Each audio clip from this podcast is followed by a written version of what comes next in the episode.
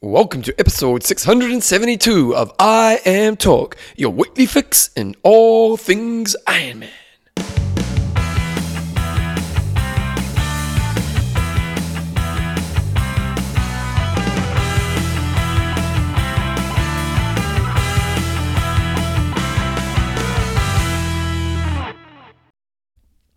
Rightio, Tim, welcome along to episode 672. John, we're back in the studios. It's good to be back, you guys.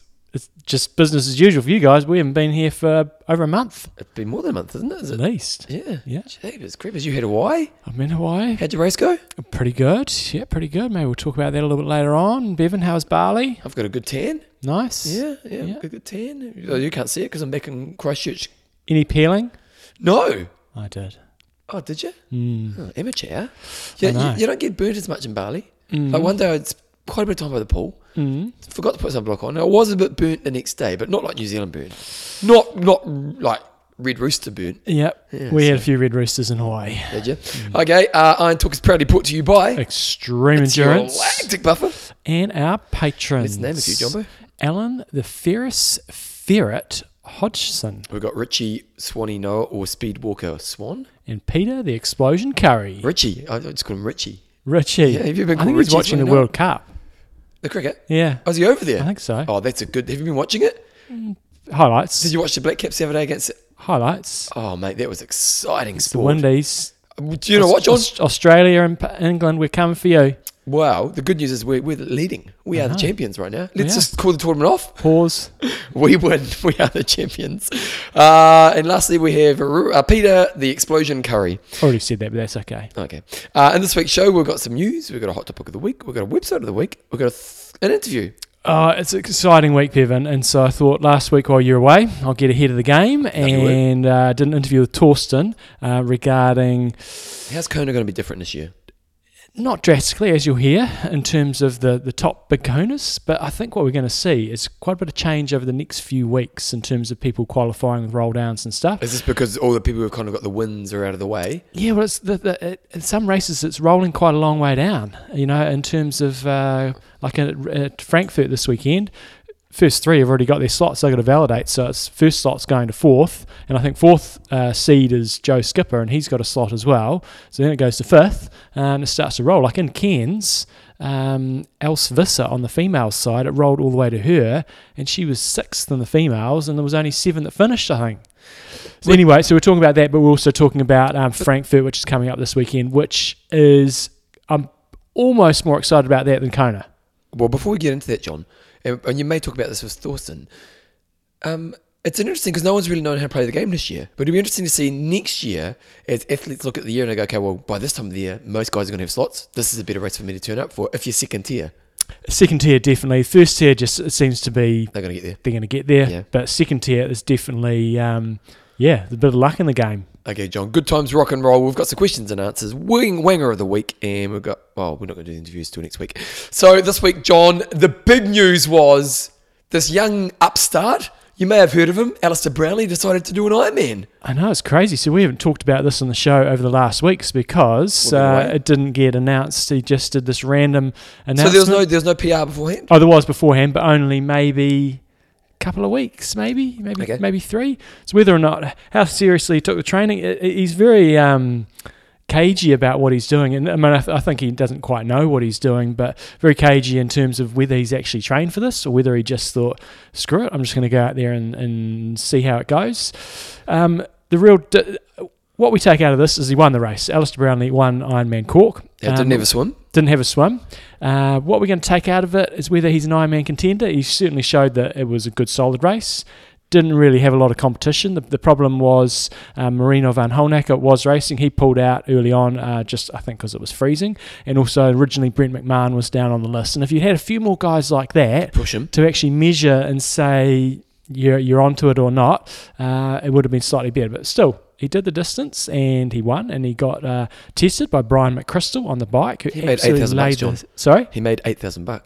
I know. He'd be loving it. I know. So just a few things on the day. This was the first Ironman Cork. The swim got cancelled, and for the pros, they were starting them. It's a stupid starting system. Handicap, was it? It was every 30 seconds, I think they were starting a pro.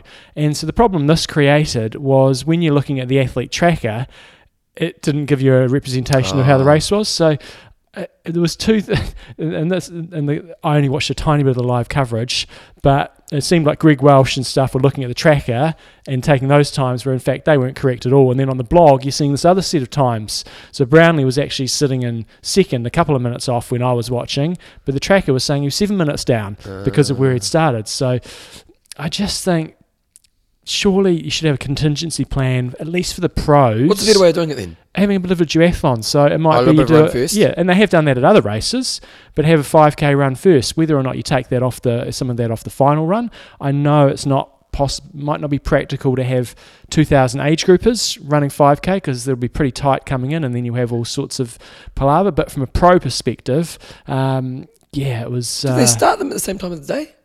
They were a bit late. They were 7:30, I think they were like an hour maybe or half an hour later than what they were supposed to be.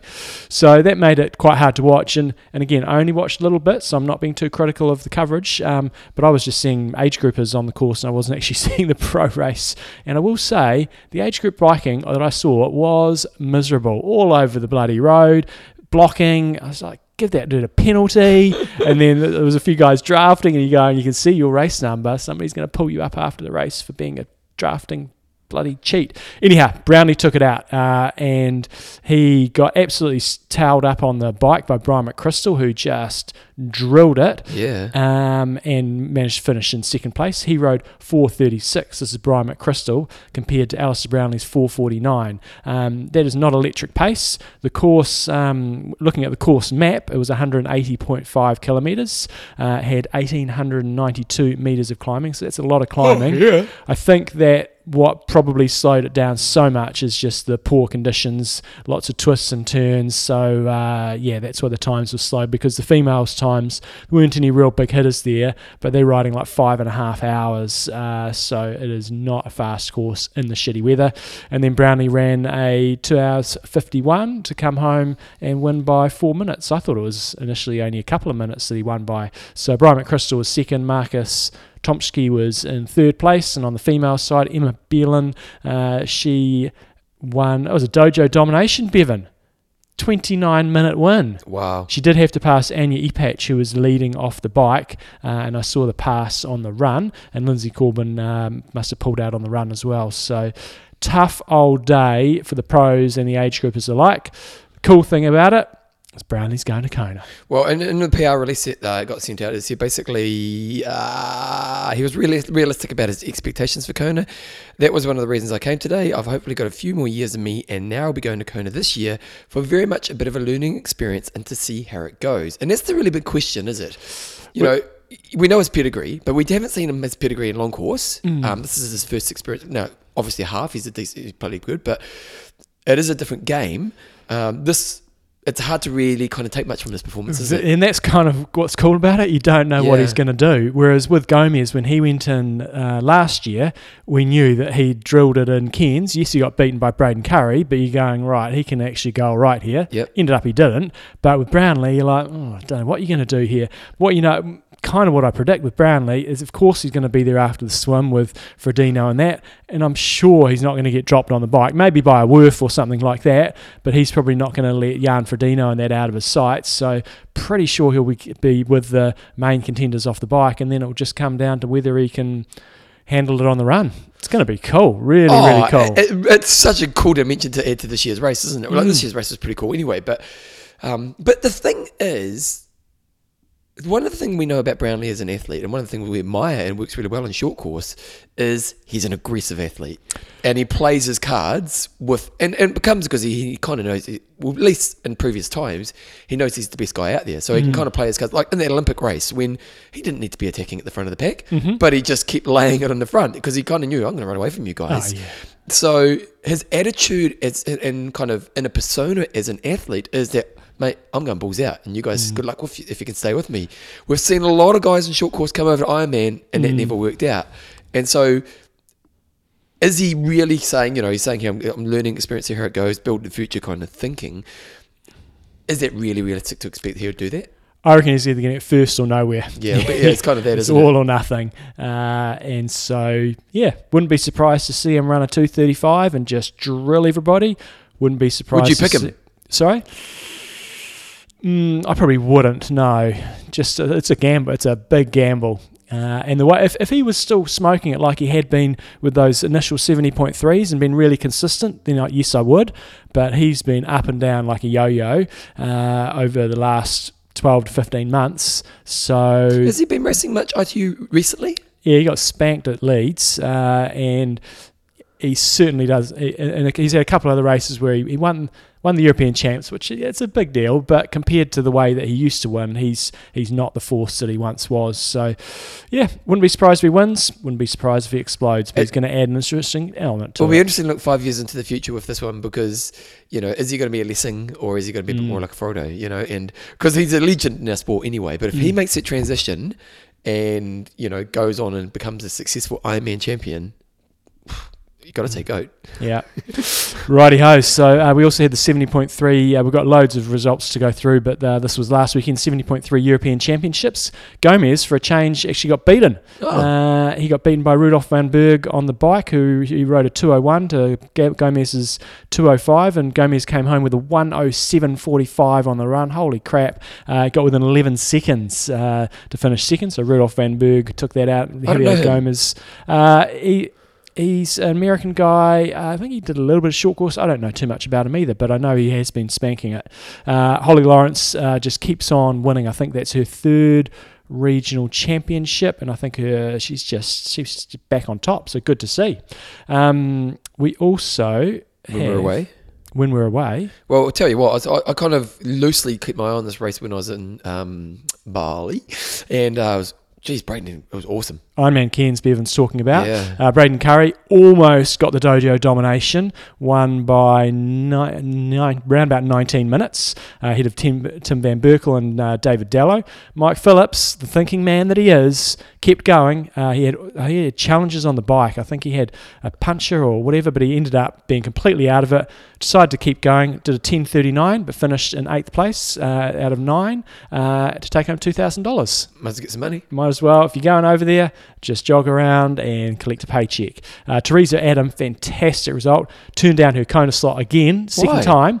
Doesn't want to go because, you know, it's a big financial investment. And look, this is what frustrates me is you see Teresa Adam spanking it here. She won it last year. And she beat like quality. It wasn't quality field. Yeah, that's a quality like, time. It wasn't like she was beating Muppets. You know, like she really, you know, Starley, Crowley, you know, these are top athletes. 8:48, and you compare that to the guys' times. You know, she would have finished fifth in the guys' race. Yeah. So very impressive. Now the thing is, you say financial commitment. She made $30,000 US on this race. Yep. But you go to Kona and you might spend. But you can do Kona in $5,000. Yeah. But anyway, New Zealand. Regardless, whether why she's not going, and she turned it down for the second time. What's frustrating for me is you see her finish, and she's wearing a plain black pair or plain black tri-suit, and you're just like, that's what sucks about being in New Zealand. You don't really have those links to the, you know, to potentially big sponsors. How did she go to New Zealand? She was on the podium. I think she's second or third or something like that. You kind of got to win Ironman New Zealand to get recognition here, don't you? Well, didn't she win it the year before? Or is she second there as well? Anyway, she's just came here. She's been very consistent. Had a pretty poor... don't recall where she got in Kona, but I don't think it was great. Anyhow, just a bit disappointing that she's... Well, the thing is her pedigree is top five. Mm. You know, she could have a top five in Kona. Yeah. And you're saying money, but athletes should back themselves. Yeah. You know, like if you're a pro, top 10, you're going to get enough to make you pay yourself. Maybe another reason. Maybe she's pregnant. Oh, God. Came out of nowhere. So Ironman Cairns is on. And that was a few weeks ago, obviously. Ironman Boulder was also a few weeks ago. But we'll just go back to our Cairns. Curry, that was great because we had a lot of pressure on him going to that race. Oh, yeah. And he just kept on going and kept running away from the field. It was awesome. Well done, Brad. Because, like, we want him in Kona. And if he hadn't got there, sure, he probably would have got there elsewhere. But... I'm sure the trajectory of his year meant he wanted to be qualified by now. Mm. So, good on you, Braden. In Boulder, we had Matt Hansen take it out in front of Kenneth Pearson and Timothy O'Donnell. And then female side, Lauren Brandon. Pretty sure she did. Yeah, she beat all the fellas out of the swim. She swam 48.43. She beat out Leslie Smith and Danielle Mack.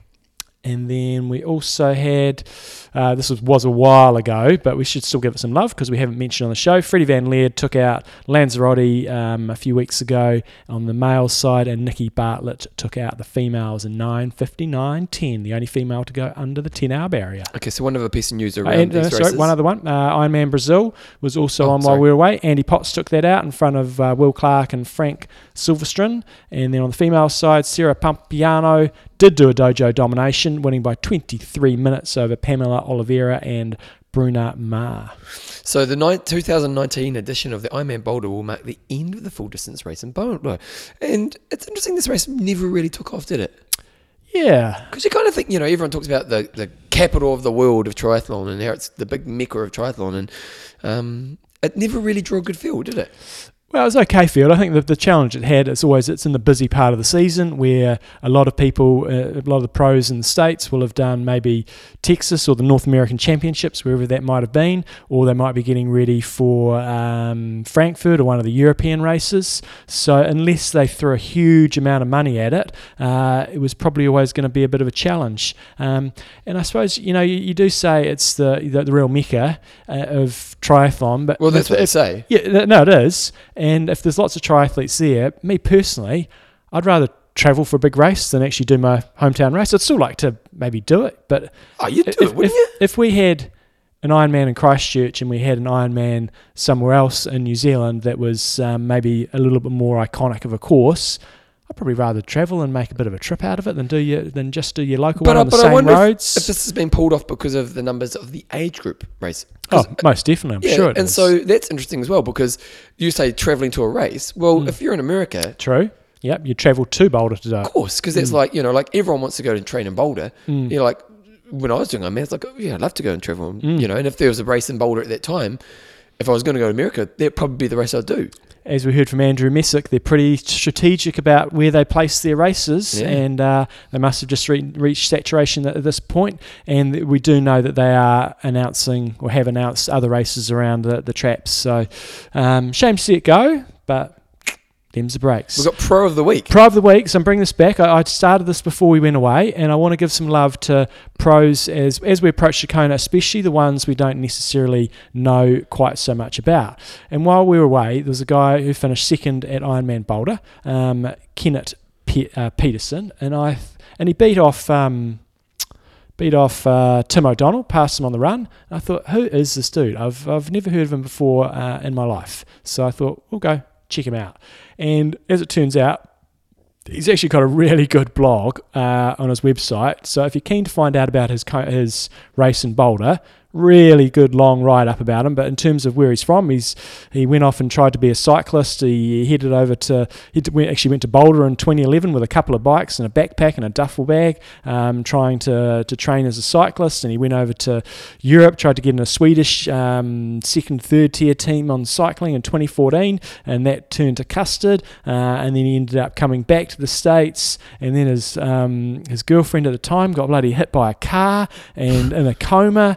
And then he got diagnosed with Hashimoto's thyroid disorder, which is why his training had often gone up and down. And I was like, bloody hell. But anyway, he came out and spanked it in Boulder. It was technically his first Ironman. And I looked at his results on Ob's try, and I thought, well, you've actually had two starts in Ironman Boulder in the last 2 years. So no, it's not really your first Ironman. As I read through his blog, the first two times he'd actually just gone in there to see what it was all about. The first year he did the swim just to see what it was like. He lived there anyway.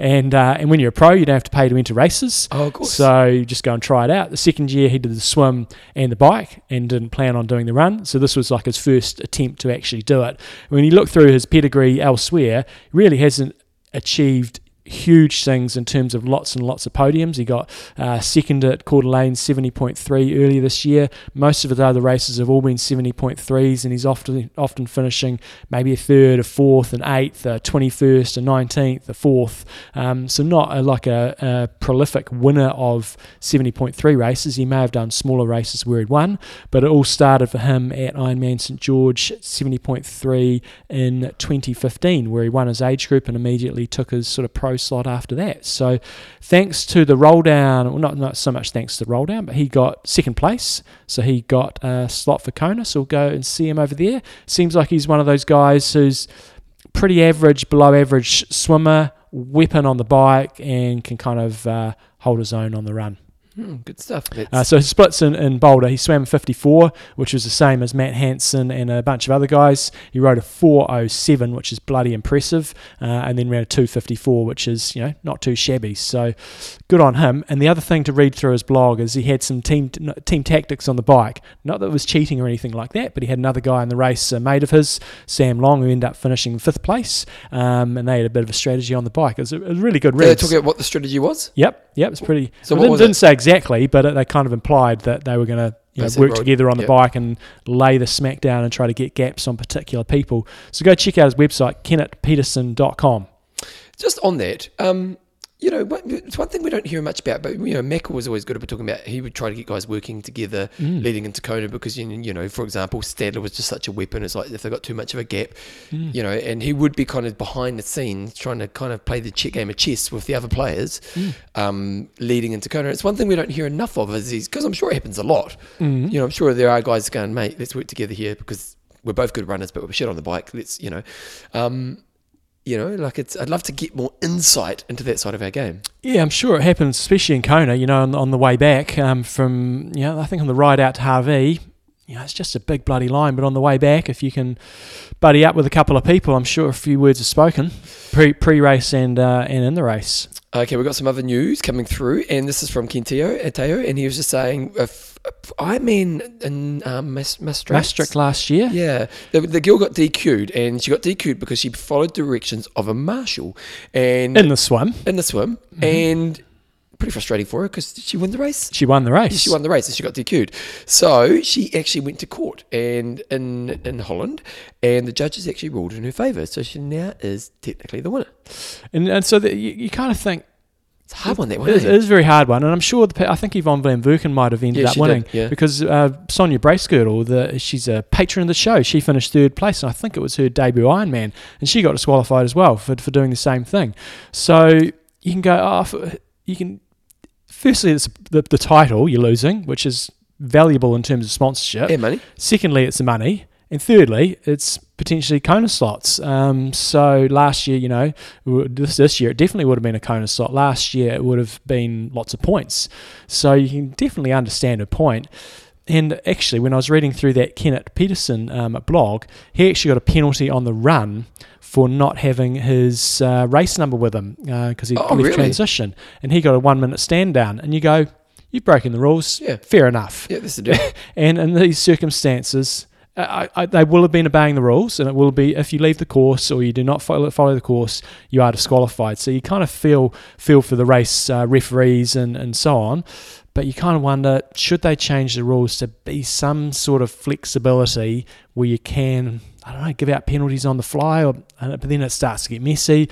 But anyway, oh, Bevan, what a rookie. First session back and he's got his phone ringing. Do you know what's happened? What's ringing? It's because my phone's linked to my computer. So my phone's muted, but it's ringing through my computer, John. Ah, rookie. Going back to this, but what is the better way of dealing with it? Because I totally get why she should go to court because it wasn't her fault. Mm-hmm. She was led by someone who was meant to be director on the course, and there was their incompetency. Why should she have to pay the price? But then in this case, I don't think there was much of an advantage to her. I don't think she. Oh, it's clearly. I think it's black and white. It's she unfortunately left the course. The rules say if you leave the course, you're disqualified.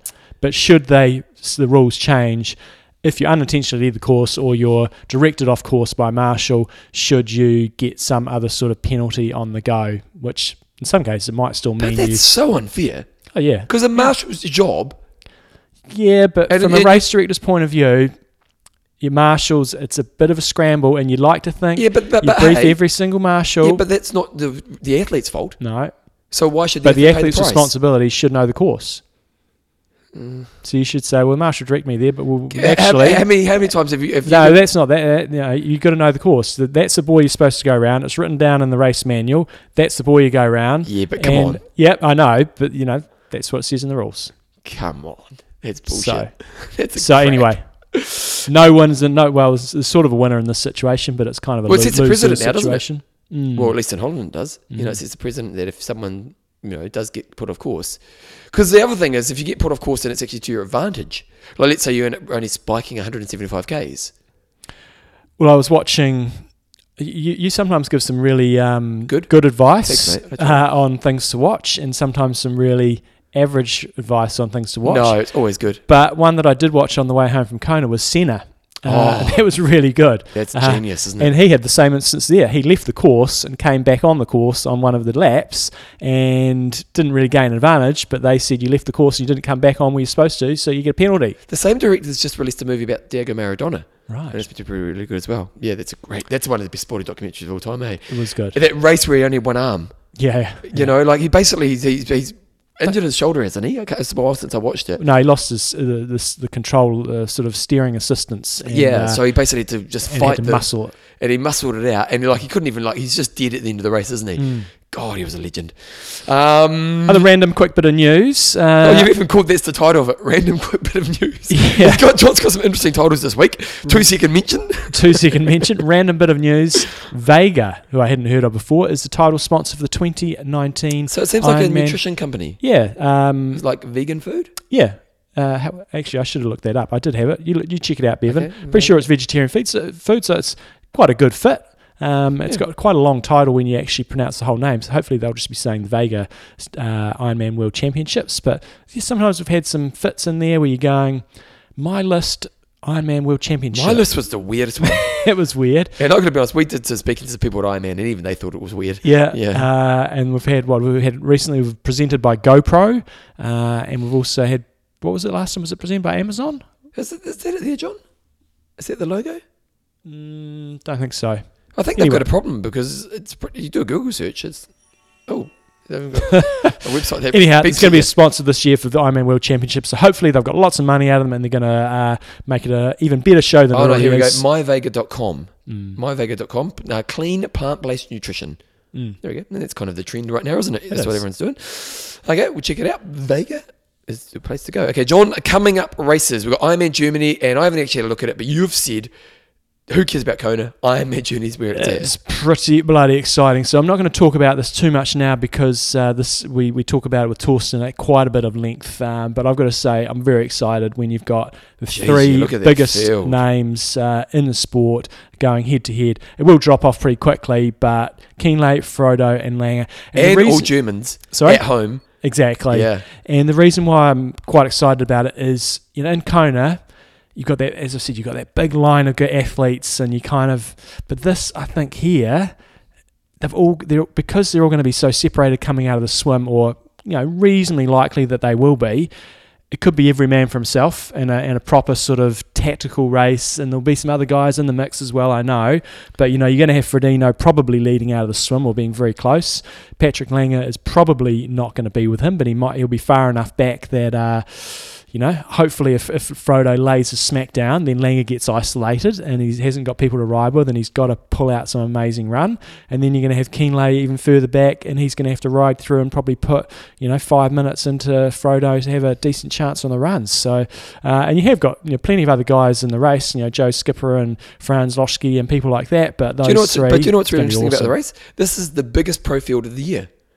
Oh, yeah. In the men's, because in Kona we only have at max 50, isn't it? Or it's changed slightly now, but... It's 55-ish. It's very close to it. So we've got 57 racing here. Mm. So that's pretty cool. Who do you think is going to take it? It's going to be interesting to see how Frodeno bounces back. Like, I know he didn't race Kona. He was stellar going into it. I reckon Frodeno will do it pretty... And Lange didn't do that well last year. Mm. You know, so Lange, outside of Kona, I know he has some good wins, but in Germany he hasn't won. So, yeah. So, I'm excited. Definitely going to watch it. It starts a reasonable time for us on Sunday, and definitely going to be watching a bit of that. So exciting! There's going to be some good racing on the female side as well, but the males race is going to be awesome. So who's in the girls? So Sarah True, Lindsay Corbin, who did start last weekend in Cork, but she probably will fly across the ditch over to Germany to do that, and Daniela Blameyer and a bunch of others. But it's going to be a good race. Ironman France is also coming up. It is. Freddie Van Laird is going to be trying to win his gazillionth title over there in France. So good luck to him. And I haven't even got it in front of me. Bevan, who else is on that start list? It'll be his sixth title. Sixth. Yeah, that's pretty impressive. And he won Ironman Lanzarote not so long ago. So, and it was a long enough gap. We've got Cam Wirth, James Kanamala. Cam Wirth's down to race a road as well. So we'll see if he rocks up and starts to do about 5 million races in a few weeks' time. They have a pretty big field, but 28 million male pros. Yeah. Carrie Lester. I always look forward to seeing Carrie Lester race. Hopefully she spanks it. She's done some amazing races, and want to see her kill it in Kona. And she's pretty dominant in at least the rankings, so you're pretty pick it unless something goes wrong. And France, for those guys that don't know, is going to be 70.3 World Championships down there in Nice later this year. Apparently there's been a release of what the bike course looks like, and it looks nice and gnarly, so we're looking forward to another very good 70.3 champs. And that will probably give us a really good indication of where Brownlee's at. You know, last year he attacked on the run in the pro men's race, and if he can win France and beat, I don't know if Frodo's racing, but I'm sure Gomez probably is. If he can have a really dominant race there, then I think we can go, okay, this is serious business. He's ready for it. Here's a question. Like, Frodo raced last year, had an amazing race, but got a bit injured, and it pulled him out of Kona. Do you think he kind of stays away from it because he doesn't want to go to that place this year? Well, if we were on Twitter and all that stuff, we'd probably know his schedule, but I think he's down to race, okay. So I wouldn't have thought so. I think injuries just... You know, bad luck. Exciting times. We've got Alaska Man happening as well. We have Alaska Man and a bunch of other races coming up this weekend. So I think it's the third edition of Alaska Man. Last year they had a bit of a course record set up there. I think it was 11, it takes about 11 and a half hours. And the female record is 14. So last year they had 228 registered. 76 did not, the 33% did not start rate. They had 7 did not finish the swim, 11 did not finish the bike, 5 did not finish the run. So only had 129 finishes.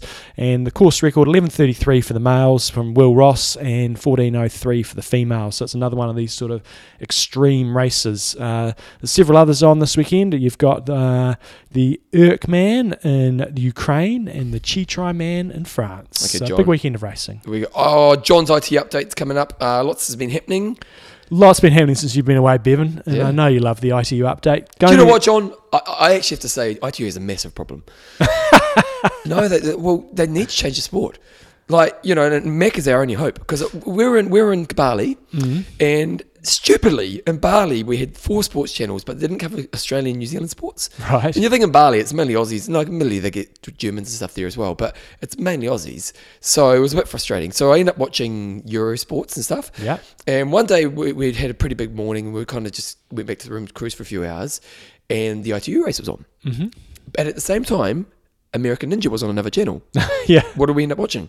American Ninja. It was way more entertaining. Yeah. It was like, and I got to the point where I didn't even look back at the triathlon. And like American Ninja, it is it's amazing entertainment, and it's good sport. It was bloody fascinating. It's made for TV. They do the sob stories. They do the stories, like all the you know, little 2-minute races. Triathlons. Why would you watch it? Well, if you're a sports enthusiast, you'd watch it. But if you're just an entertainer, if you're a triathlon lover, you'd watch it. Yeah, exactly. But I don't think a sports enthusiast, like I guarantee, you know, I love sport and I love triathlon, and I would rather watch American Ninja. But would you? The same. You say the same thing about marathons. So should we kick marathon a touch? Would you ever sit down and watch a marathon? No.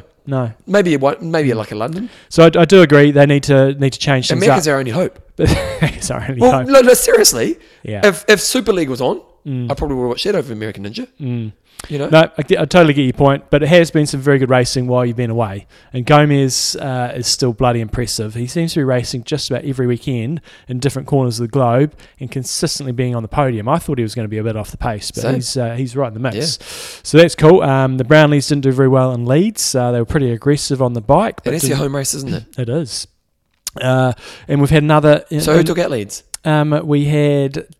Jake Birkwhistle, and that was another point I was going to make, is every male's race this year has been won by a different person. Great. So that kind of adds that little bit of intrigue rather than a Mario Mola domination every race. So that's kind of cool.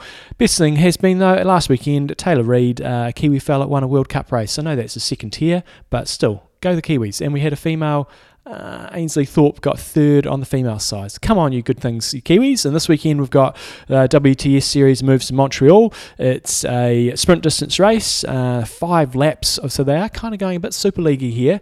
5 laps of 4K on the bike. So hopefully see some good tight action there. And then the big focus for a lot of athletes now is going to be shifting towards the Tokyo Test event in mid-August, which I think for a lot of countries will help determine some of their athletes for the Olympics. Will be a selection race, so yeah, good times. So before we went away to discussion of the week, it was what do you think of the new Kona start announcement? We actually kind of had it here on the show. Andrew Messick talked about it a few weeks ago, and we put it out there as a discussion of the week. John, you can do yours first because I'm pulling it up.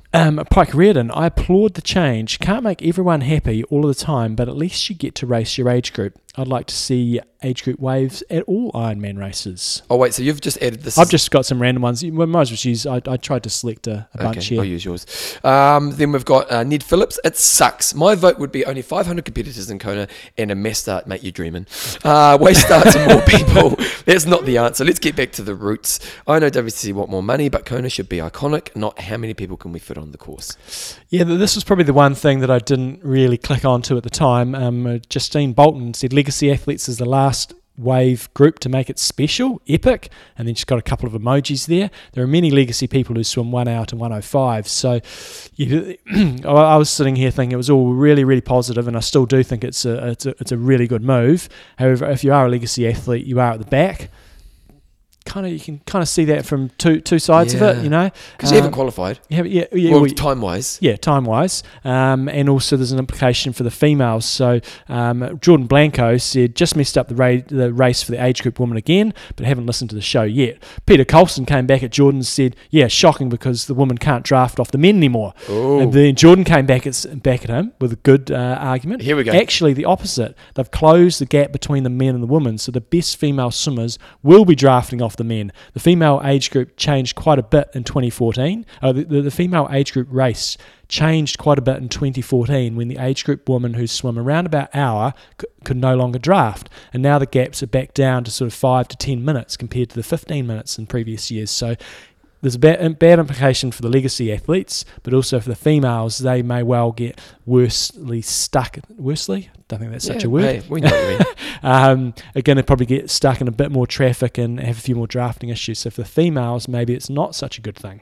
Richard Palmer agrees with Ned Phillips. Agree, it's a step in the right direction. Oh, no, maybe he doesn't agree with Ned. He says, agree, it's a step in the right direction, but they also need to look at the bike horse and get the riders onto the Quinque sooner and do the town loop last. And that's an interesting point. So if you've ever watched Kona or if you haven't been there before, what you do at the start of the bike is it's probably around about 10 miles, so 15 Ks-ish. You're kind of just looping around town. It's a bit of twists and turns. You go up this climb called Kuakini, and because of the corners, there's quite a bit of concertinaing and quite a bit of grouping up of the athletes, and I do think that's actually not a bad point. If you can spread things out in this, you know, if this is successful in spreading things out in the swim better, then you just slap people straight onto the Queen K, and maybe it's a bit more spread out. I haven't really thought it through hugely, but I actually kind of think it's not a bad idea, and then you would have to make up the distance elsewhere. But my thoughts around that is at the end of the Queen K, when you're coming back, there's this climb up to a place called Waimea. It's a meaty, really nice climb, and if you send everybody up there and back down, like at the climb, I think it's about 10 Ks, that could totally change the dynamic of the race, especially in a pro race. And from a traffic management perspective, I don't think it would have any impact on the event. So I think that would be a really cool change. From a spectator point of view, it would suck because the thing about the start of the race for a spectator is you watch the swim, it's awesome. You walk a couple hundred meters up the road, you go onto that corner, the hot corner, and you get. It's awesome. Yeah, you get to see athletes for ages, and you get to see the pros come down the hill, go back up a few times. And so you get to see, it is fantastic for the spectators. So good for what he's got. It's a pile of crap. It's Kona. It should be everyone off together, reduce slots, and get rid of the drafting Awful news. And then finally, I like this one. Yeah, this was gold. Peter Faust said, the dude with the starting cannon will think he's in a war. That's because it's going to be boom every 5 to 10 minutes or so. So look, this is not the perfect solution at all. I was pretty excited about it. I still am. I think it's the best, it's a very good solution that they could come up with. Whether it's quite the best, I'm not sure, but it's a hell of a lot better than what it was for the majority of the field. So I applaud it. And really looking forward to seeing how it goes. The only thing that's going to solve drafting is a change of attitude of athletes. Yes, you can do this, you can police it a bit better, but it's a bit of overall, both. Like up until this point in time, it wasn't attitude. Yeah. But with this, I think attitude comes into it a lot. Imagine if here we go, name and shame factor. So the marshals actually take photos and put them on a website. Mm. You know, when you get a drafting, here's a photo, and you go on the drafting shame page. You can't, photos won't work because you're passing. GoPro footage or something like that. That's what I was saying about this Cork at the weekend. They were following these age group athletes for several minutes when I was watching. And they're just drafting. You could see the guys directly going back onto a wheel when they come off it. And I know the conditions were shizer and the roads were narrow, but they could have done a lot better than what they did. Yeah. A lot better. Interesting stuff. Okay, well, they may change it. And I think our general feel is that we actually think it's a step in the right direction. Absolutely. But there's mixed opinions out there. John, let's do a sponsor. No, let's do this week's hot topic. Oh, sorry, I made this one up myself. Because... What? Did you? I've got one there already. You've overruled me, have you? Oh, no. This one here. The travelling one. Did you? I put that there. Yesterday. Did you? I thought I did it. I did this some of this stuff a while ago, and I thought, that's an okay one. I'll stick with that. Okay, yes. No, because I did my show notes yesterday because I basically had to do some stuff this morning. So I didn't have one in there. I thought, I'll just chuck this in here. So top tips for when you're travelling, because I was on holiday and I was just trying to keep my exercise up. But we want to keep it more triathlon focused. So top tips for when you are travelling or on holiday to keep your fitness up when you don't have your triathlon equipment around. Now, obviously running, but other things you can do just to make sure, how you keep fit enough when you're on holiday. There we go. And that's a really good one. John said so. Sponsor. It's exciting times, Bevan. Oh, I'm so excited. Extreme Endurance have a new product. I needed some of this last night. Did you? Oh, because we got back from Bali. We got back in Bali on Sunday morning, and I didn't sleep on the flight, so basically no sleep. So Sunday night, and I stayed up to 8:30. Great sleep. So then last night, I got back to work yesterday, so I had 3 hours of exercise yesterday. It was pretty intense stuff, and I had a full all day of work. So I thought last night, great night sleep's coming. Gone to bed, couldn't get to sleep, John. Joe had a restless night as well then. Oh, yeah. And she also, Joe bought this bloody diffuser thing. Right. And it gurgles. Yeah. So after about an hour of not getting to sleep, I was like, bugger this. I got up and unplugged the diffuser. Off. And so I needed a good night's sleep. Couldn't get it happen. I had a bad night's sleep. I needed some of the new product, didn't I, John? You did. And we're going to get somebody on the show to talk a bit more about this in detail over the coming weeks because it looks really cool. It's called CB Deep Sleep. It's an organic hemp oil / recovery sleep blend. So it's got GABA in it, which is a calming effect and may help naturally induce sleep by reducing nerve excitability. Tryptophan may help bring the natural calming effect, lifting your mood, helping anxiety, and inducing sleep. It's got 5-HTP, which helps the body to produce more serotonin and may help promote sleep, relaxation, and help decrease stress reactivity. And then it's got some MCT oil, some medium chain triglycerides, a form of saturated fatty acids that have numerous health benefits such as promoting better brain health and memory function. Geez, I could use a bit of that extra memory function. I might have to get onto this. So it's a little chewable mint. You take it around about 15 to 30 minutes before you go to sleep, and it looks fantastic. So if you're somebody who is struggling with sleep or struggles to just calm down at the end of the day, go check it out. $72.95 on there, and get yourself, it's 2 chewable tablets you have each night before you go to bed. Check it out. You know what? I'm lucky. I'm actually a pretty good sleeper. Are you a good sleeper? I get to sleep pretty easy. Yeah. I wake up early in the morning, and then I can't get back to sleep. The thing for me is once I get 6 hours, I wake up. Mm. So if I go to bed at 8, I'm going to wake up 6 hours later. If I go to bed at 10, I'm going to wake up. But my mum, she doesn't sleep. Her whole life, I need to get some of this for her because you know, like, we all know what it's like when we don't sleep. Mm. And this is the whole thing of you just don't function better the next day. Absolutely. And particularly if you have a few days of no sleep, imagine what it must be like. So if you know you are that person, and I'm sure plenty of listeners are, give it a try. Mm. You know, if it could be that thing that really can help you get into good sleep. And, you know, sleep is the kind of the hot topic right now, isn't it? You know, everyone's talking about how important sleep is. So, yeah. So check it out. CB Deep Sleep. At xendurance.com. Check it out. Okay, John, let's talk about... Actually, I've got to do one other little tip here because you were just talking about travel there. One good thing that came out of Kona when we were coming back is what I can confirm that Hawaiian Air are taking soft cases again now. Oh, okay, good. So they've seemed to have done an about-face on that. I still had my big, my new big core flute case, which was fantastic because I could fit two sets of wheels in there and still came in under the weight requirement. It's light, yeah. But then... on the way home, so this is more for Kiwis and Aussies, if you're having a stopover on Oahu, so sort of Waikiki area, and you don't want to stuff around with your bike, there's a company in Kona, or in Hawaii, called Aloha Air, and you can, what I did, we left Kona on Tuesday, and then we weren't leaving Oahu until Saturday.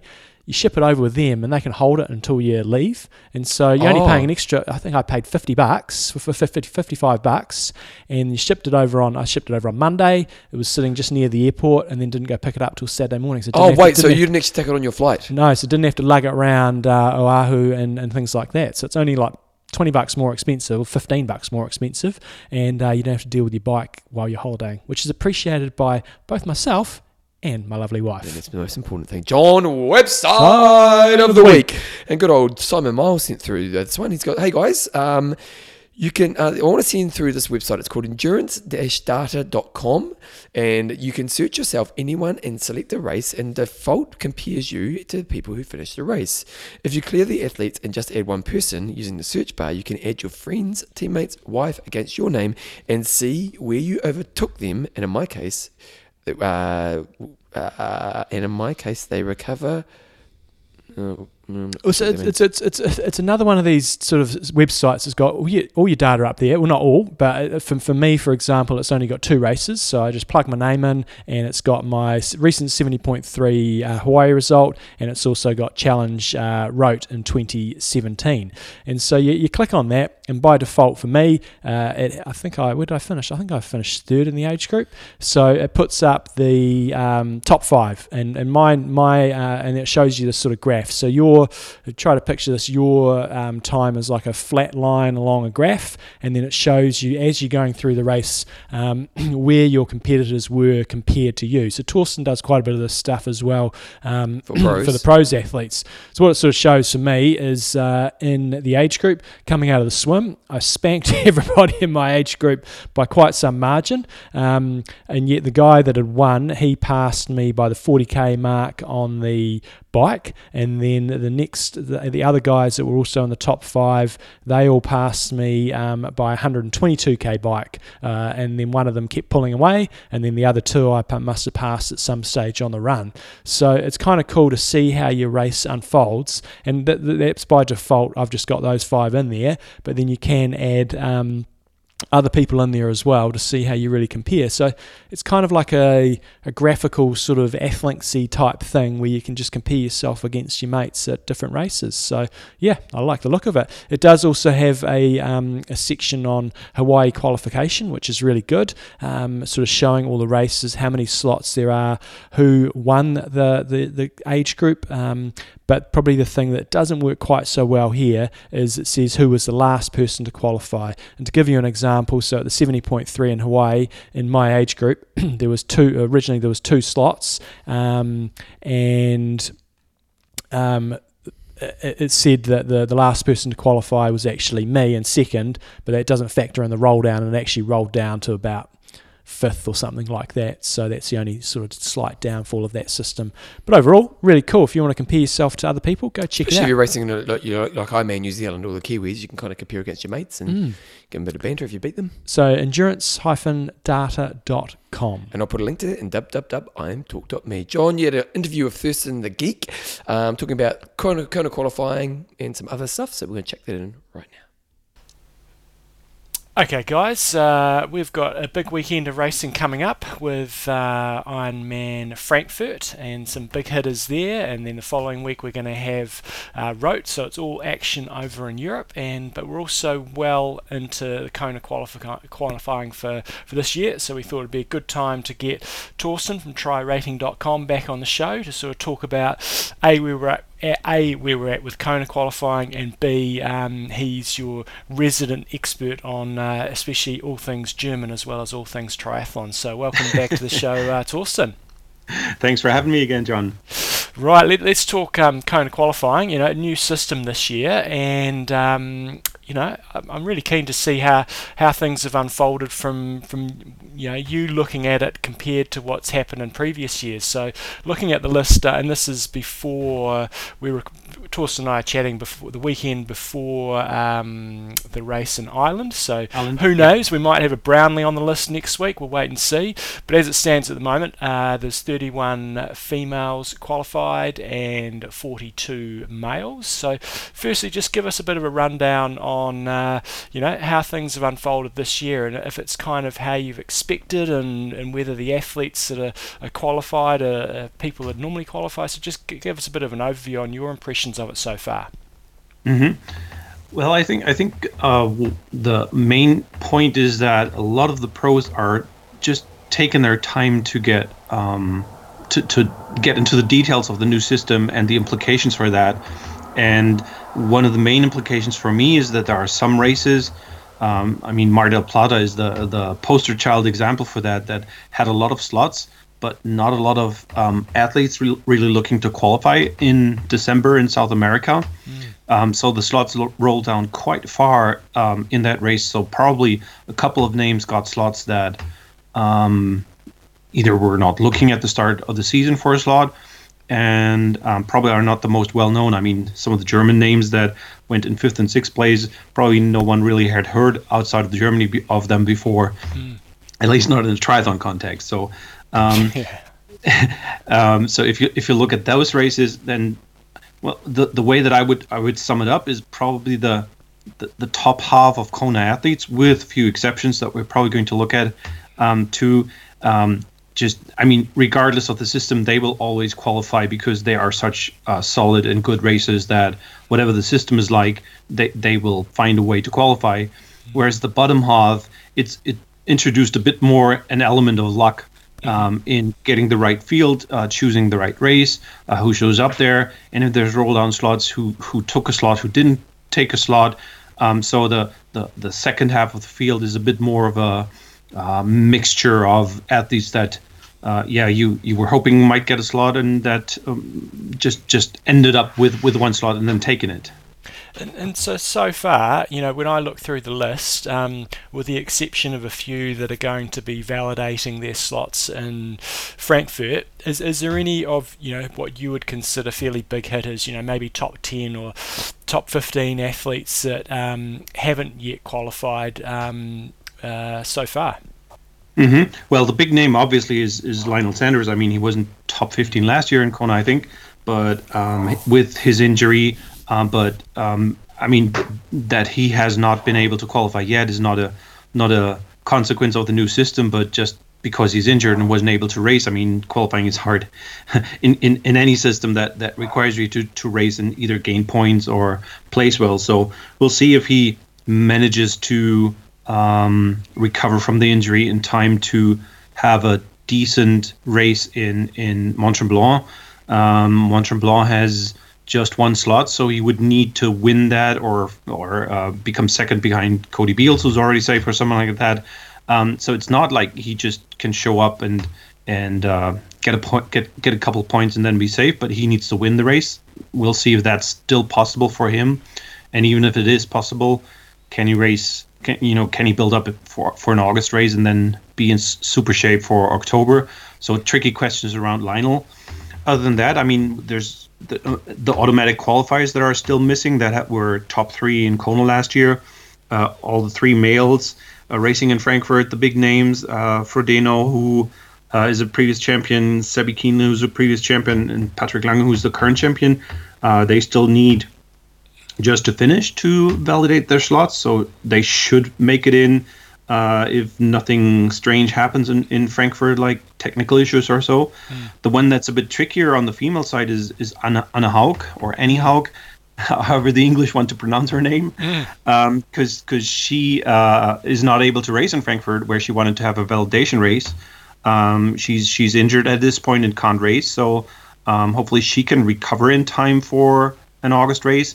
She would just need to finish, but again, questionable whether she can then build up to be in good shape for October. So that's the automatic qualifiers. Among the others, let's see. Let's go through the list. I was thinking Sarah True, who raced Cairns and had a DNF there. I can't see her name on the list unless I'm mistaken. Well, she switched over to Frankfurt, and she's on the list for Frankfurt now. So, that's one of those. She was focused on Cairns. Cairns had a lot of slots as a regional championship, and had she been able to finish, she probably would have been able to get one of those slots. But she had to withdraw. I think she fell sick after 10 miles on the run and wasn't able to continue. So she's on the list for Frankfurt. We'll see how she does. Other big names, Helly Fredriksson. I don't know if she wants to race an Ironman at all this year. Anja Ippach, or Anja Baranek as she was known. She might qualify in Ireland. Was doing really well the last couple of years, has also tried a couple of times to qualify yet, hasn't been able to.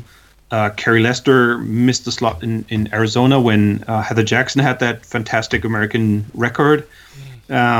She will try to qualify in France.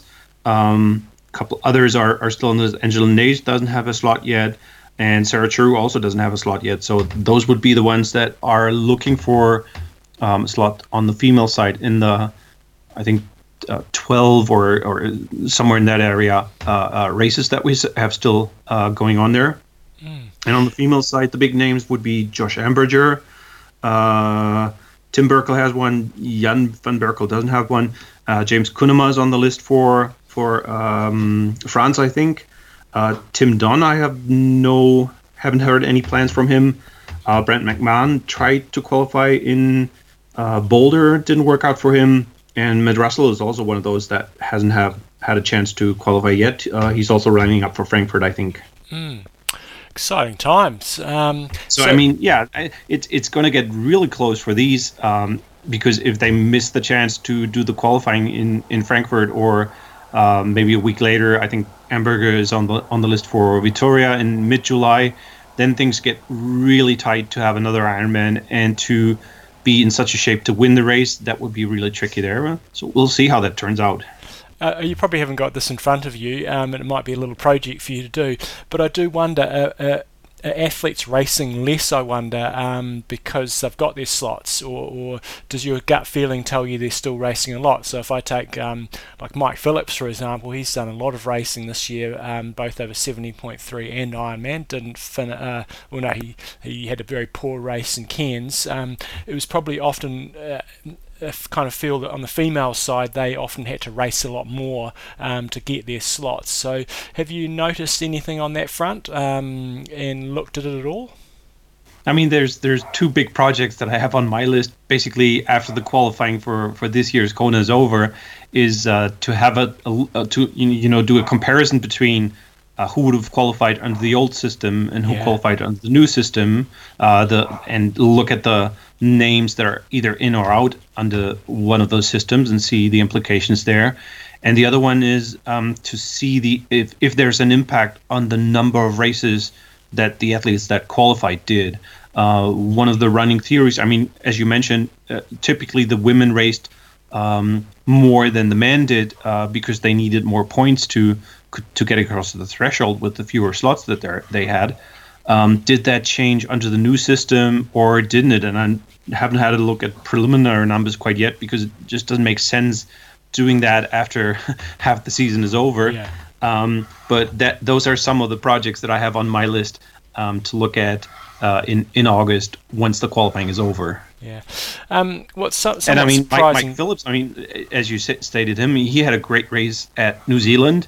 So he was able to, race his heart out at the rest of the Southern Hemisphere season, and he's still got enough time to take a break and then build up for Kona and have a good Kona race this year. So I think for him, as he got his slot early, gave him a bit more leeway of doing some crazy things in his racing schedule than if he still had to, have a really good race to catch another qualifying slot.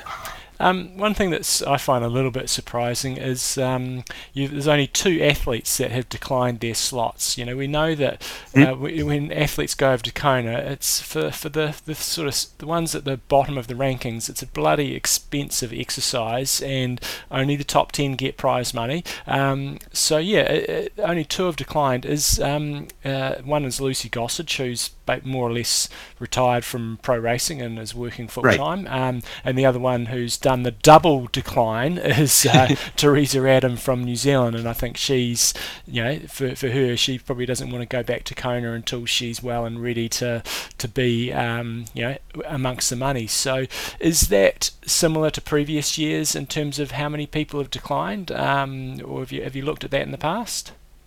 Well, the thing that's different this year is basically you have to make your decision right after the race. So if you have a September race, you've got more than a year out before Kona. At that point, unless you, have some other obligations a year down the road, you're not going to decline a slot. So I think we'll see some more, let's say, last-minute withdrawals, because if they have a slot, they've got all the time in the world to make up their mind before Kona whether they want to actually race there. So if there are more withdrawals, I think they'll be pretty close to the race. I mean, you have an athlete like Laura Phillip, who qualified last year in October in Barcelona. She's injured right now. She's still very hopeful that she's going to make it for Kona and to be in a good position to race there well. So obviously, no decision for her needed at this point. Whereas in the previous years, you had the decision time at the end of July and at the end of August, whether to decline your slot or not. And if you declined, it rolled down at that point. I think we'll see withdrawals. I don't think we'll see many more declines, because if you have a slot, unless you're absolutely certain Kona doesn't make sense for you, as it seems to be the case for Teresa, then obviously you're going to take your slot and then see how things will look closer to the race. In terms of the male to female ratio, based off your predictions or based off the number of slots allocated, it looks like there'll probably be 57 males and 44 females, unless a couple of at Frankfurt, if the females happen to get one of the unassigned slots. But it looks like it'll probably be 57 to 44. Extremely unlikely, yes. How does that compare to previous years? When I say 44, in the past it was always the 35 females plus, I know, there was a few automatic qualifiers, but 57 to 44, how does that compare to other years? Yeah, the base numbers were 50 men and 35 women plus auto qualifiers. So the numbers didn't really change much compared to previous years. I think there's one or two more females than in previous years. But overall, the ratio between males and females didn't really change all that much. And that's pretty much what I expected to happen, even though the system gave the females a chance, and there were a number of very, very close calls between slots going to the males or going to the females. But yeah, pretty much no change on the gender distribution of the slots in Kona. Okay, so there's still quite a bit of racing. I mean, to be fair to Ironman, I've talked with a couple of people there, and they had projections that would make it a bit more even than what it turned out to be, and I think they were also kind of disappointed that the new system didn't really change too much, because my impression is that they view this new system as offering the females a chance to earn their slots in Kona on the Kona start line if more female athletes show up racing the pro races than the male do, or in the past. But at least in this season so far, it hasn't really happened. So still quite a bit of racing to go. You know, we're towards the end of June now, but still quite a bit of racing to go. I imagine we'll probably see a bit more sort of roll downs happening at some of these races when you've got athletes that are already qualified, especially, you know, Frankfurt, for example, where the top three have just got to validate. So, you know, fourth place is going to be the first, potentially the first qualifier. So anything else you want to sort of comment on regarding the qualification system, or anything about, you know, heading into Kona for this year before we go into Frankfurt? I think we can just safely leave the qualifying system aside. I mean, there's still lots of racing to be done, and I think a lot of excitement for the final slots to turn out. There's still a lot of chances to snag a slot, and I guess we'll see a couple close races. And Frankfurt is probably going to be the first one. I mean, the race for the qualifying spots on the men's side and on the female side will be pretty interesting. I mean, it looks like it's going to be 4 male slots for Frankfurt, with the number of males on the start list there, and just 2 for the females. But I expect the slots on both sides to roll pretty far down the road. If you look at the male field, you already mentioned we have got top 3 names: Sebi Kienle, Jan Frodeno, and Patrick Lange. All of them auto-qualified. Those would, of course, be the 3 big names that everyone's looking for in that race. And I guess most of the race coverage will be focused on these 3. But just looking down the list, there's these 3 don't count for the 4 slots that will be assigned in Frankfurt. So it'll go down pretty far, and you also have Joe Skipper on the list, who's also pre-qualified. David Pleasure is on the list too, who's already qualified. So potentially it could roll down really, really far, and a really good chance for some of the athletes that put a specific focus on Frankfurt as their qualifying racer. I know Franz Loschke, who's one of the German guys on the list there, who just missed qualifying in Barcelona by a couple of seconds, and just was like 10 seconds in second place. He specifically chose Frankfurt for his qualifying race because he assumed that with the big 3 names, there's going to be a good chance to snag a slot there. And it looks like, at least before the race, the strategy or the goal that the reasons he chose Frankfurt, they seem to come true. Now, of course, he still has to have a decent race to place well and get one of those slots. I see Michael Raylert's on the list. What's up with the Raylert brothers these days? Yeah, I mean, that's always an interesting story. I think Michael is like trying something new this year. I think he's coached by Brett Sutton now, and that might be someone who helps him. How shall I put it? Overcome his single-mindedness of being focused on a specific outcome in the race. Whenever you talk to Michael before a race, it's always the only thing he thinks about is finishing on the podium and getting a Kona slot there. And he's never been able to deliver a race on the Ironman distance that would be worthy of finishing that far up. So maybe working with Brett Sutton and the coaching team allows him to focus more on himself and delivering a good race before thinking of a specific outcome, a specific place in the race. And I mean, everyone knows that he's got a fantastic potential. 2-time 70.3 world champion. He's definitely got the speed, and he's definitely got the single-mindedness to do really well in the Ironman distance too. But he hasn't been able to show it quite yet, and maybe he does it in Frankfurt, but. I think there are other Germans that will be more in the focus for the top spots and for Kona slots as well. So, just from a German perspective, is the race sort of covered live on free-to-air TV, and does it get pretty big coverage? You know, obviously in Frankfurt, I'd imagine it, you know, because it shuts down the city, it gets a lot of coverage. But elsewhere in the country, you know, compared to the other big sports that are on at the time, does it get pretty good coverage? It does get pretty good coverage. I mean, the whole race will be covered live on national TV as is Rot a week later, and I think Frankfurt will also have. I mean, there's different level of TV stations. The race will be shown in a local channel. I mean, you can receive it worldwide, but you have to specifically choose it. But one of the three main channels is also going to do race updates, I think, 2 or 3 times by an hour or so during the day. So even those that don't end up in these smaller channels will get an impression of what's happening in Frankfurt. And I'm in touch with the people doing the TV coverage, and they're really putting in a huge effort and a lot of looking for a ton of information that they want to cover in the race. Lots of prep going on there. They had people talking to the big three names, of course, even going back as far as February and March when they were in training camps. They just won't have someone sitting there who's never seen or spoken to these athletes. And it's going to be really interesting what they're going to do on race day. So from your, I know you're a good social media man. From what you can see in terms of still focusing on the men's race, do they all look like, Lange, Frodeno and Kienle? I know Kienle won the championship. Frodeno, I know, has done a couple of races, but he pulled out of, I think, was it Oceanside or somewhere earlier in the year, and Lange won the 70.3 in Vietnam. So Vietnam.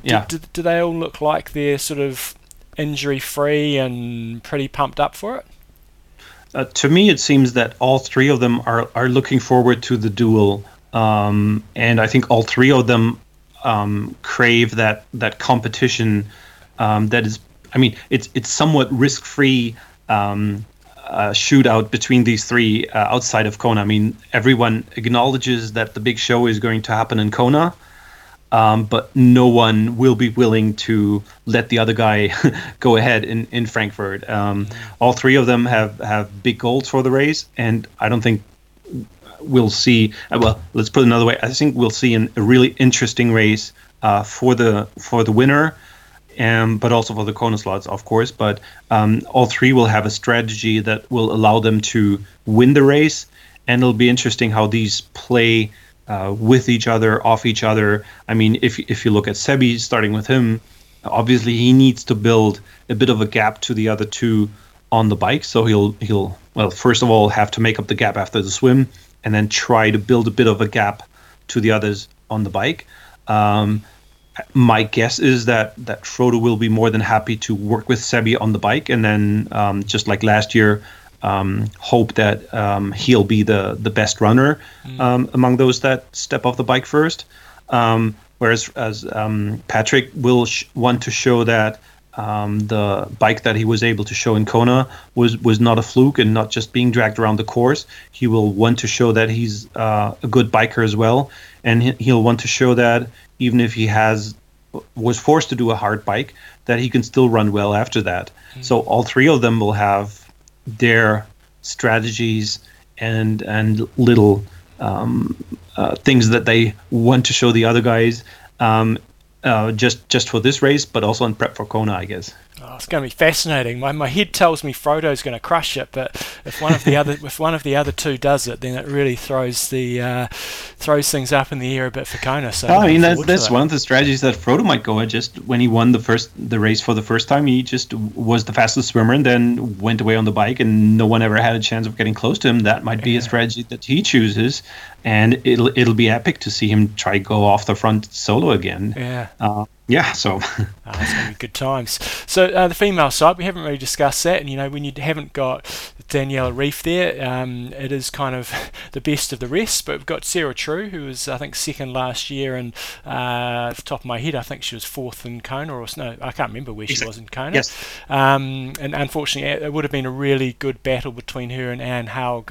Both have different strengths and weaknesses, but obviously Anne Hauk is now not racing, so. In terms of the females field, not quite as strong, but could be some quite interesting little battles out there. Well, I think the dynamic will be pretty interesting because, Sarah, obviously a very good swimmer, and she was also running really well, both in Kona and in Frankfurt last year. But the big German name, now that Anna is no longer on the list, Well, I mean, they had two big names before. Now there's just one left, is Daniela Bleimehl, or Daniela Semmler, as she was known until end of last year. She won Challenge Rood last year in that epic battle against Lucy Charles. Yeah. And I was really impressed by her performance in Rood. That was a really smart and strong race all day. Basically, she had to close the gap to Lucy all day, had to work on it, always had to believe that she was still able to catch Lucy, and that was very impressive to see her pull off that win. So Daniela, also a very strong biker, decent swimmer. I mean, not quite at the level of Sarah True, but decent, probably second best swimmer in the field there. I would expect her to be able to build a bit of a lead, at least for the first part of the bike. But then you've got Jen Annette and Kimberly Morrison, two not quite as strong swimmers, but really, really strong bike riders.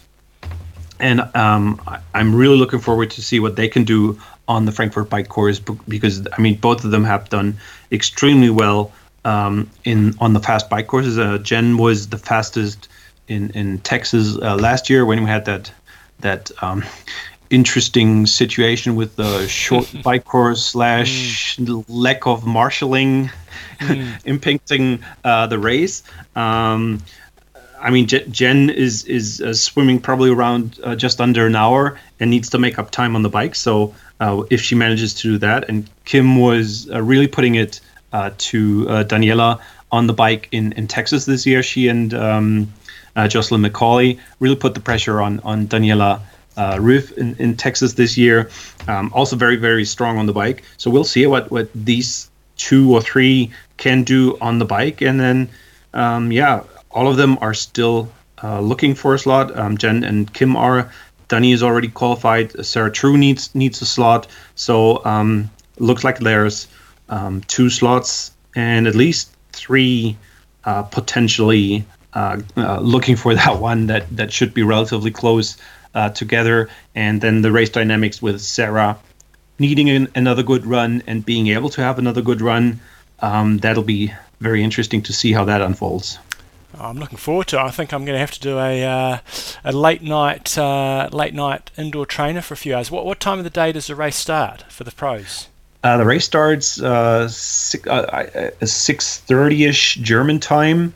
So that would be 4:30 in the afternoon New Zealand time. That's is it a Sunday race or a Saturday race? It's a Sunday race. Ah, it's a Monday evening indoor trainer session. Righty ho! I have to cancel my Monday night running session. It's going to be good times. Also, the weekend after that we've got Rote. We'll be talking about that on the show a little bit more next week. But I thought while we've got Torsten on here, we might as well talk about that as well. What stands out for me when I look at the certainly starting at the men's field is all the top 11 seeded athletes on TryRating.com have all got the KQ next to their names, Kona qualified. So I guess, that's the thing with Rote is the people that are going to be racing it already have their Kona slots loaded.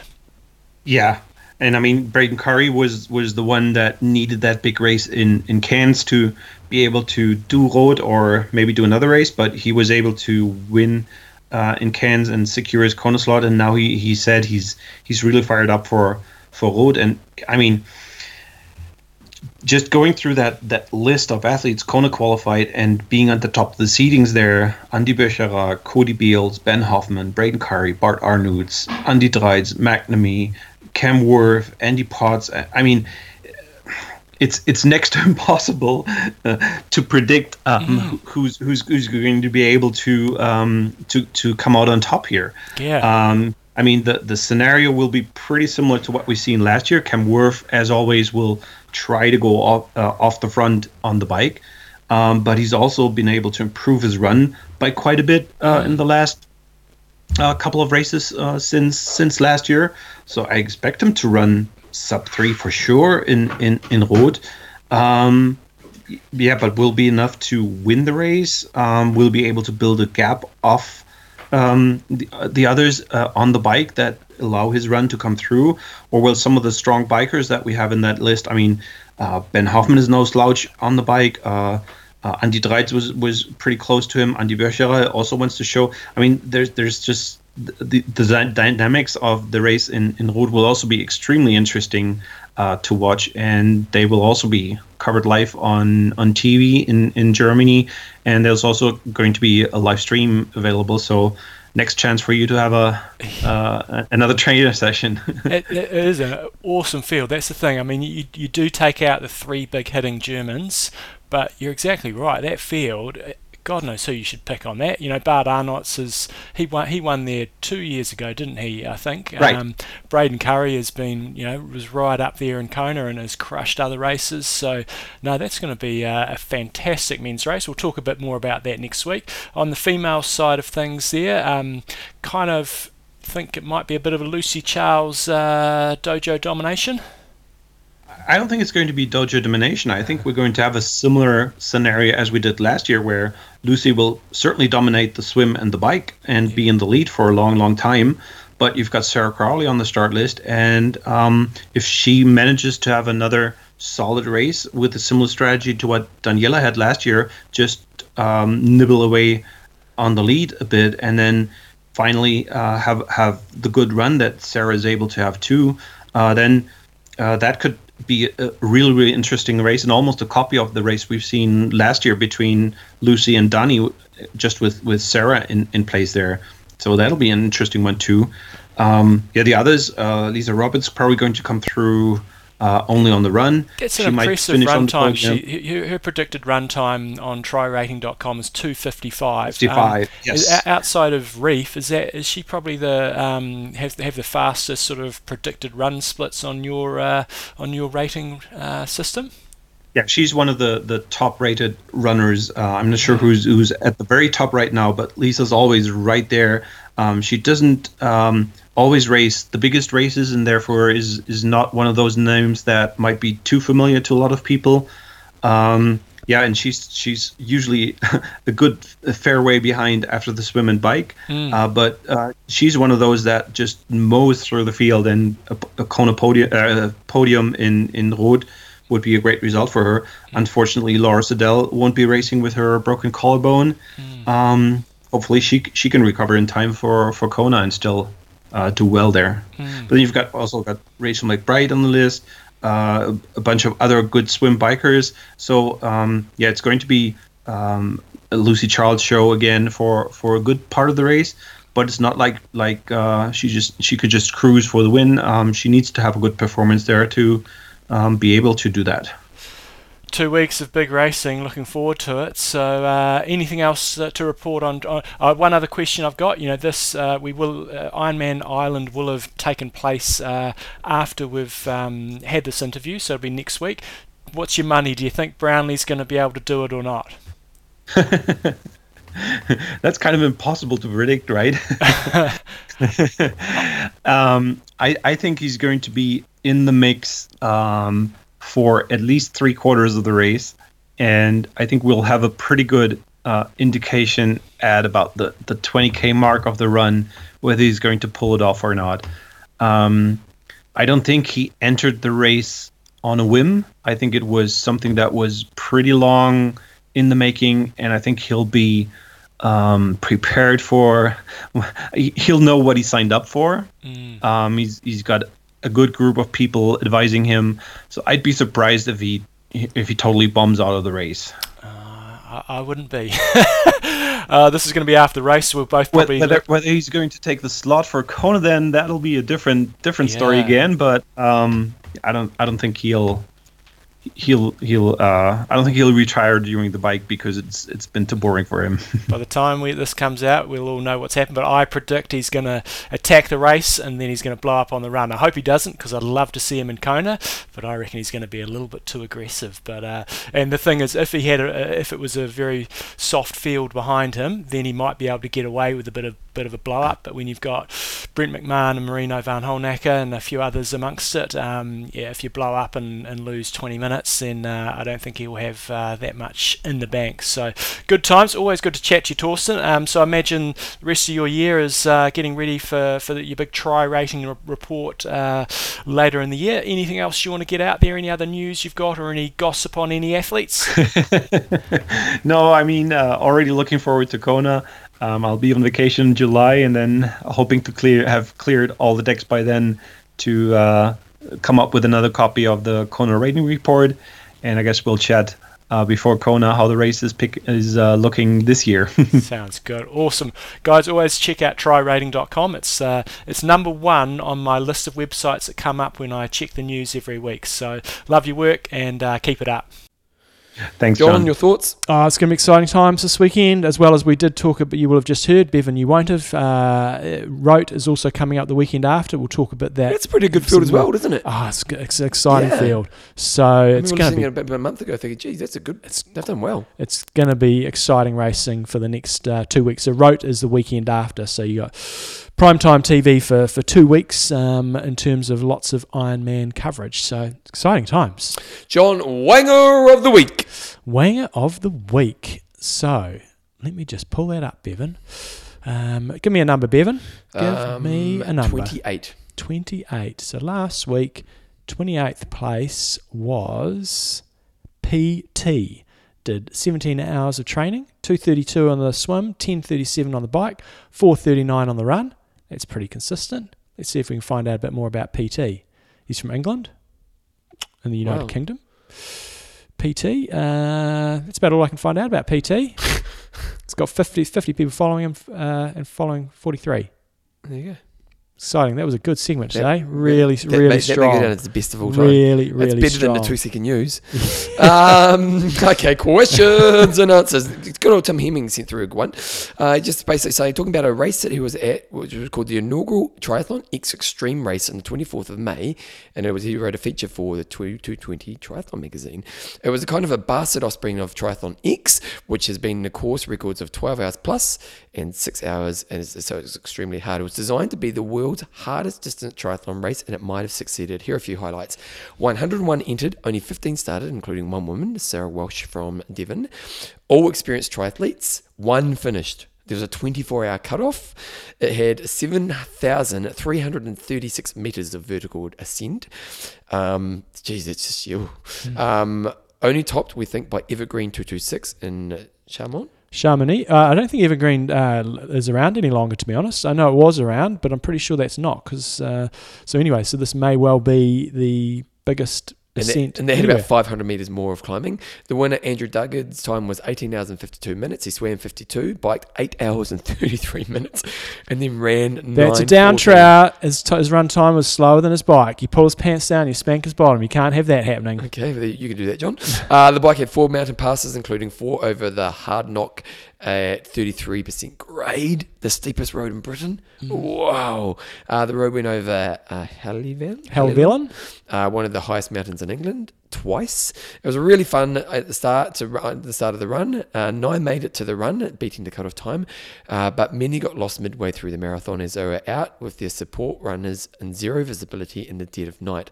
Eventually, all but Andrew were cut off at the roundabout point in the marathon, about 27 miles into it. They were unlikely to have made it back by the 8 a.m. cutoff. They're running this again next year, and the event has already 40 people signed up. So they have a sprint, though. They have all different distances there as well. So they have the extreme long course race, but they also have, I think, an Olympic and a bunch of other distances if you want to go check it out. It's in a beautiful part of England up near Ambleside. It's actually where I lived a short amount of time. Did you do any of those rides? I did some of those climbs. Yeah, I wasn't doing heaps up there, but it's a nice part of the country, and weather can be a bit mediocre. But I think, this is just another one of these extreme races, and it does sound insanely hard. It's not my cup of tea, and that's not to say it's not a fantastic race, but going out and doing some for 24 hours doesn't really appeal to me. Going and doing something like this where it's crazy nuts course for, say, a half Ironman distance, that probably appeals to me more rather than just slogging it out for a whole day long. So but the cool thing is we've got lots of different options now, so if you want to go check it out, It looks like a pretty tough day. Okay, John, we also got an email from David the Greenlight Kid. Now, you've actually got him a patron here, but David Rowe. But different. We've got two David Rowes, have we? Oh, okay. Okay, carry on. I'll explain that shortly. Okay. I did Lanzarote in 2013, and it was bloody tough. I then came back yesterday, so it was just after Lanzarote. Nowhere near as fit as last time, and between this and the conditions, it was absolutely brutal. Since getting to the island in the week, the wind has been ridiculously strong, stronger than I've ever known, and he's been there 5 times. Race day was no different. Bloody windy, really bloody windy. Also, when they changed the course slightly last year, they've made it longer. In 2013, I measured 110 miles. Yesterday on the new course, my Garmin and those of a couple other friends who raced logged 113 miles, 0.3. The wind, it was windy out there. The descents were pretty terrifying at times on the aero bars. The run was, as expected, hot, slightly undulating and windy. And the first half of the run is bloody miserable. A 13-mile long run out and back past the airport. Support was awesome on the run in the town. The best bits of the whole day was the finish, although the finisher's t-shirts remind me of an 80s darts player. Shiny fabric. I've got to say, because I'm finisher's t-shirts, they need to up their game. If you're going to do one, do something decent. I'm sitting here wearing one. That's okay. It's okay, but yeah, do something decent quality. I've had some, you get some. Oh, the worst one of all time was Dakota. When I did Kona, it was like mass produced Chinese cotton. Yeah. B, like I'm a medium, but I'm a pretty lean medium. Yeah. Medium was like your bloody Even rookie. Sorry. Well, I'll tell you about it was like I was wearing a tent. Well, I'm shopping in Hawaii. Yep. I've got to go to the kids section to get clothes that fit me. Really? I was trying on smalls, and I'm not tiny, but smalls was ginormous on me. I was like, what the hell? And the guy, I said, have you got an extra small? He said, no, you have to go to the youth section. Oh, bloody hell. Anyway, David Rowe, nice work going back to Lanzarote. That is a course that I do want to go at. I love the look of that, and one day I'll get there. So David the Greenlight Kid Rowe, he came over to Epic Camp Canada. I was actually wearing my Epic Camp Canada top today. It's bloody warm. Epic Camp gear from all around the world. I do. So he had a great time over there, and he's a patron of the show as well. So, and I didn't realise we'd already had a name for him. So I've actually got another name potentially for him. So you can choose David if you're listening in. Yeah, well, David, the Greenlight Kid. That's a great nickname. Great nickname. Yeah, we don't need to change that. Okay. That's so, David, I think you probably prefer that to the Flamingo, which is what I was going to give you. The Flamingo? Why the Flamingo? He's a tall, lanky fella, David, and I don't know, the Flamingo just came to me. He's a nice guy. He came here a few years ago. Did he? Came to one said they were runners with us. Did he? Yeah, lovely, lovely guy. Yeah, no, I know. Yeah, top guy, really. David and Sharon, his wife. Oh, Shazza? Yeah. Do the Poms call them Shazza? Don't know. Because if you're Australian, yeah. Australia. Shazza. Oh, it's a great name. John, just before we go into the last bit of the show, we've got the camps that are filling up fast. Rote's filling up, is it? It is. Well, so if you want to come and do Challenge Rote next year, stop thinking about it. We've got quite a few people already signed up. So we've got still got some spaces available, but they're probably going to go reasonably quickly. Well, let's talk about it, John. What is it? So we arrive. So race day is on a Sunday, and we arrive and assemble either Friday or Saturday before. Then we ride a lap of the course. On the first day, which is about 80 k's or so, you're staying directly next to where the course, directly next to what's the name of the hill, Solerberg Hill. So you really get a good feel of the course. We go check out parts of the run course, so you really feel like you know where you're going. Then we head off to Regensburg, which is a beautiful cool historic spot. Sort of town, do a bit more sort of riding and plenty of lake swimming over there as well, and then. The pool swimming is amazing over there. These beautiful 50-metre pools. And then we head back to Nuremberg and we stay there for about 3 or 4 days before the race. So it's not like a big epic-type camp where you do loads of training. You will do more than what you probably would normally do before a race, but the advantage is seeing that course and route is massive. So from a course reconnaissance point of view, it's awesome. You feel nice and relaxed going in. You feel like you're part of a team that's going into the race. It's awesome. And the race itself is amazing. A, John always puts on great camps. But B, you're going to know the race before you turn up to the race, which is really important. It's Challenge Road. Come on. Yeah. And that's the thing is, what's really great about the camp it's a cool camp. You get like-minded people. It's heaps of fun. It's the right level of training that you're going to do before the race, but it's also enough time that you can come out and see the local areas. You know, like each day you're not training all. It's not like the proper epic camp where it's just like all day long. All you do is training. But also one of the things, the thing we get from a lot of feedback from these camps is that Challenge Road's special in itself, but people love, you know, when you're out on the course and you see the other people from the camp, that camaraderie and that support, and it's just, it'll be a life experience that you will just remember for the rest of your life. And for me, the proof's in the pudding in terms of like the Kona camp we did recently. Half the camp was people that had gone and done rote the year before because they enjoyed it so much and they thought, all right, I want another one of those experiences. I'm going to Kona. So I've also got the Kona camp that I'm going to start organising for next year. So if you are keen to go see the Big Island in 2020, awesome race. If you're thinking about the Kona slots, I was surprised this year how much rolling they did because people that were winning the age groups were often pre-qualified. So quite a few of the age groups did roll, especially my age group. So if you are sort of towards the front of the field, give yourself a bit of a chance. You know, you might be looking at the results going, holy crap, they're fast, but a number of those people had already got slots. Awesome race, and much like Rote, awesome week, and you get to see all of the Big Island. And if you do want to do the I Am Talk, I haven't seen that in a while. I Am Talk Challenge Rote, go to iamtalk.me, and if you want to do Kona, go to epicamp.com. Okay, John, patrons. So we're not going to give David the Greenlight Kid, the Flamingo, but if you do really like that name, the Flamingo, feel free to get in touch, David. Greenlight Kid's gold. Next one, Bevan, you can help me out. I've come up with a name. I actually like what you come up with, but Tom Ward, he's from, how do you say it? Cheltenham. How do you get Cheltenham out of that? Cheltenham, I suppose. Full-time performance and triathlon coach as lead coach at Passion Fit Coaching and Team Passion Fit, and that's passionfit.co.uk. Facebook, Passion Fit Coaching. Insta, Passion Fit Coaching. Specialise in helping building self-esteem and trauma and abuse victims through sports and exercise. This is linked to my own personal experience with trauma. A bit more about me and why I think try is mentioned. Oh yeah, he wrote a really good article about this, and I put a link to it, didn't I? In episode 666, and it's just really saying he's had a rough upbringing and an abusive home environment for himself, his mother, his sisters. So good on you, Tom, for bloody, trying to somehow come out of that and help others. So yeah, you're really trying to specialise in helping. Sport can transform, or does transform lives, and to have someone like Tom, who is helps navigate that for people is really important.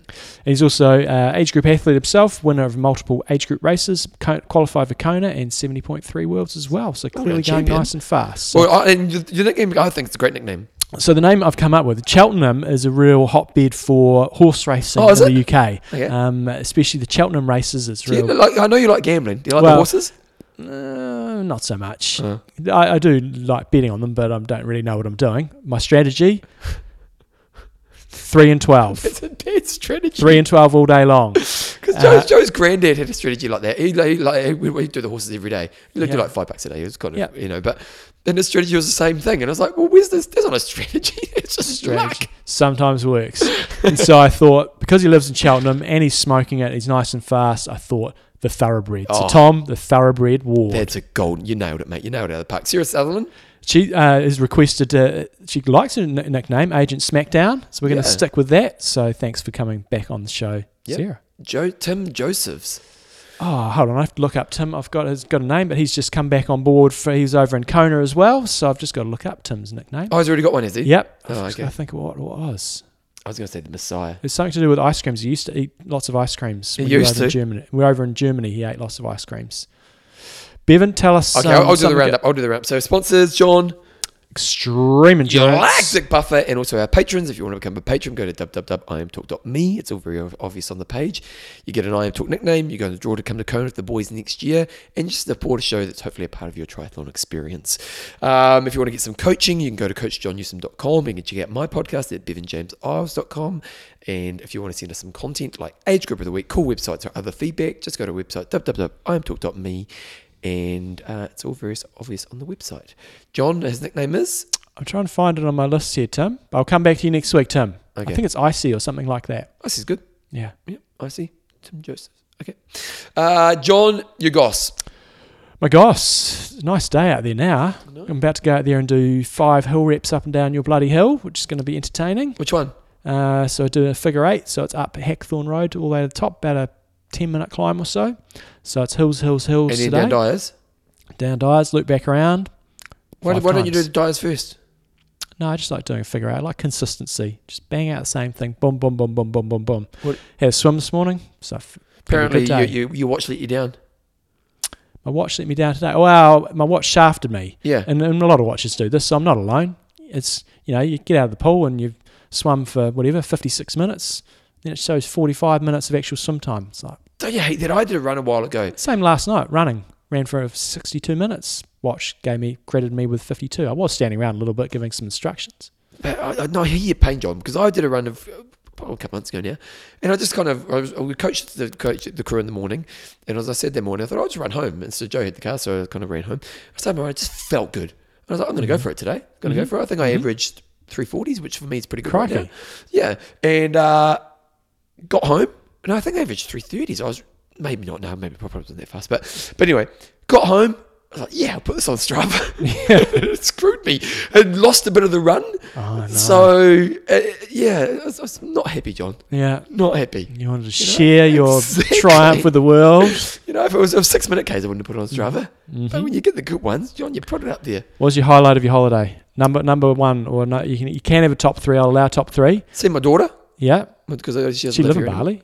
No, but she lives in Cairns, so we've got her to come over. She only spent a couple of days with us, but it was good seeing her. My daughter can talk. Mm-hmm. You think I can talk? I wonder where that comes from. Well, my family can talk, but my daughter's the next level. Mm. She was like, she can talk. Mm. We got a little bit of Bali, but not bad. Not bad. Like, I wasn't shitting myself like crazy. Yeah. But it was a bit watery. That's probably too much information. Spent time with my wife. That's three. And then Sanua. So we Ubud. We went Seminyak and Sanura. And Sanura is kind of a bit more like an island holiday, kind of beach resorts, massages, food. It's good food, John. Because in the last period of my life, I've broadened my food horizons. I think Joe's helped in that regard. Yeah, definitely. Mm-hmm. And I was, as a young man, I very much kind of liked what I like and wasn't really open to much else. And recently, I've really tried to expand and like hot food and all the rest of it. And yeah, great food. Have you been to the Permit House? Do you like Indian? No. Oh. I do. No, I haven't been to there, but I do like Indian. Have you been to Mumbai Wala? Yes, I think so. Oh, the same owners, and they opened a Permit House. We went there before we went away. Oh my God, amazing Indian if you like Indian. Anyway, that's about the extent of it, John. Good. Just getting back into a groove. Get into the groove. I sent my son out on his first unsupervised mountain bike ride with some mates at the weekend. That was quite liberating. Send the boys out. Where'd they go? They went up, did a big hill loop. There was three of them. So that was good. Harold's Thompson? With 11. Tom's just turned 12, so they should be going out by themselves now. Bloody hell, they should. Yeah, but we were, God knows what age we were doing that sort of stuff, but I think there's a lot of kids these days that aren't doing things until they're bloody at high school. Anyway, so they went and did that.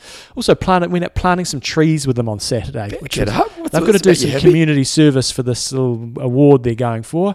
And so that means the parents have generally got to bloody get roped into these things. And I thought, this is another 2 hours of my time that I've got to invest with Tom, which I'm happy to do. But it's like, there's other things I probably would like to do on this day, but it's actually quite satisfying when you go and plant some things. Do you know what? I imagine it is really cool because... And the kids were doing it. They didn't need any assistance, and it was great. We did it at Hallsville Quarry. And the council did a fantastic job. They had a sausage sizzle. They had a guy playing music there. Did a really good job. So it was a big event, was it? Oh, it was probably 50 people there. Cool. It was good. So now I can go back to those trees and say, I planted them. Do you have a garden? A bit, yeah. It's a reducing garden. We try to simplify things around our place. Yeah. Why reducing garden? Well, we're not gardeners, and so we try to make it as management-free as possible. No, but I mean, like, do you do vegetables? Oh, and a planter box, Yep. We've got a little bit of a garden in our new house. I'm thinking about getting a planter box because I'm kind of getting into it. Going to build your own planter boxes. Really? Yeah. You come have a look at mine. Okay, mate. You man up, did you? Okay, I have to man up as well. Okay, John, let's wrap it up. I'm Russ. I'm Mendo. Train hard. Train smart. Kia kaha.